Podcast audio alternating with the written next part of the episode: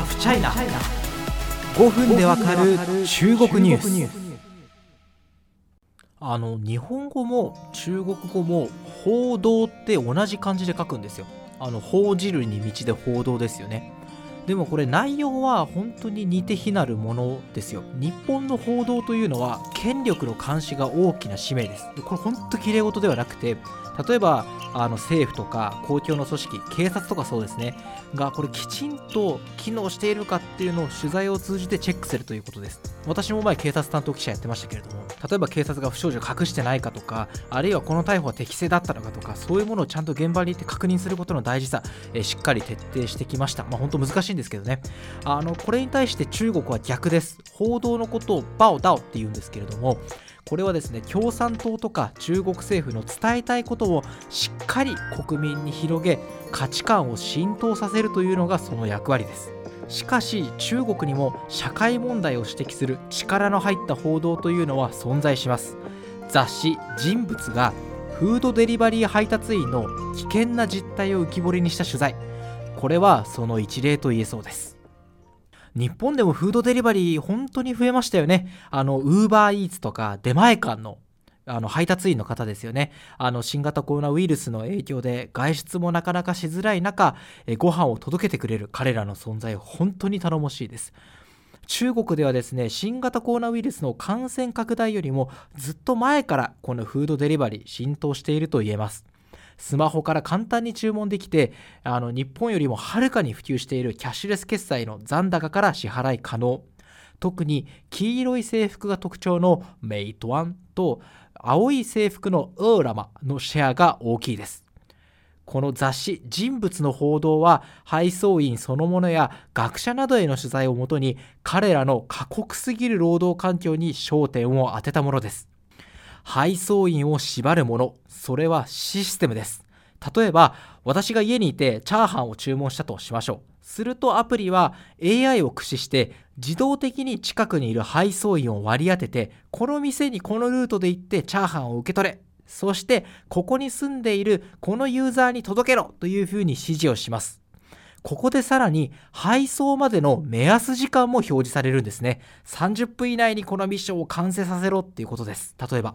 これが鍵です。この時間よりも遅れることは許されません。時間オーバーすなわちこれはユーザーからの低評価につながり配送員の給料がマイナスされてしまうというんですね。報道が問題視しているのは配送に許される時間もだんだん減ってきているという点です。例えばもともと50分必要だった距離を35分で届けるように要求されたというケースなどが紹介されています。以前よりも15分時間をカットしろということですね。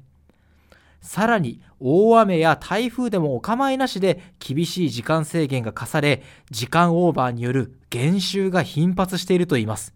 繰り返しですけどこの時間や配送ルートを決めるのは AI です。各社ともにユーザーを囲い込むためより短い時間で届けられるよう常に AI を進化させているというのが、まあ、この時間が短くなってきた原因なんですがしかしそれも完全ではないようです。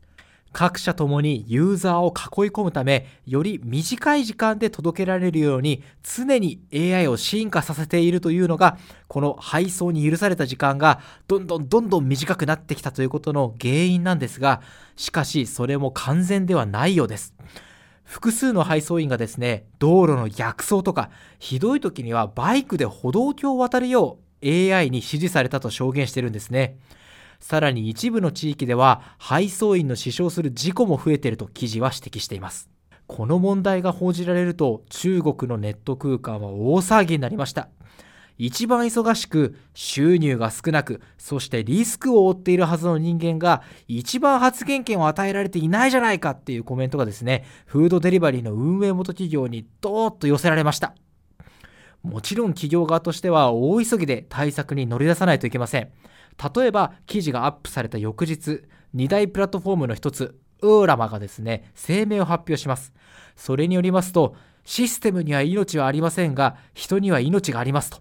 まあ、配送員の安全をこれから最優先にしますよっていうふうに強調した上で注文した時にまあ、僕がこうスマホから注文したとしてあと5分もしくは10分長く待てますよっていうオプションをま実装するというふうに発表しました。オーラマはですねもしお急ぎでなければこのボタンを押して配送員に少しの猶予を与えてくださいと呼びかけたということです。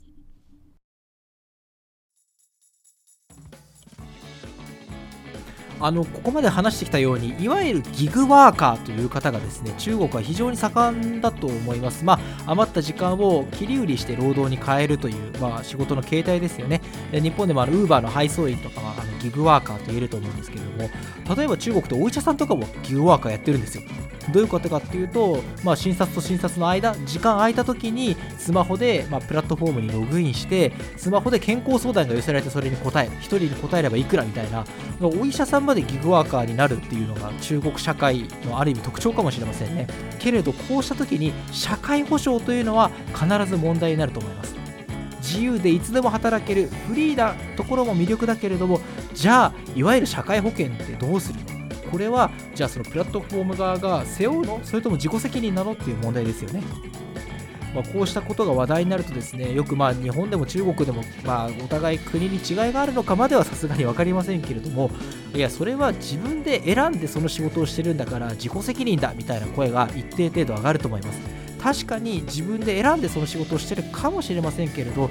冷たく自己責任はい終わりっていう風に突き放す社会にはなってほしくはないと思ってます。そうしたギグワーカーの方々のおかげで、え私たちの便利な生活というのは成り立っているわけですから。はい、あの今までですね結構その中国経済 IT とかに特化したお話をしてきたんですけれどもあのこの番組はですね結構社会政治もやります。僕がそういう取材好きだからです。え次回はですね、えー、中国×日本×政治みたいなテーマを扱っていきます。ぜひお聴きください。お相手はハーフポスト記者高橋文也でした。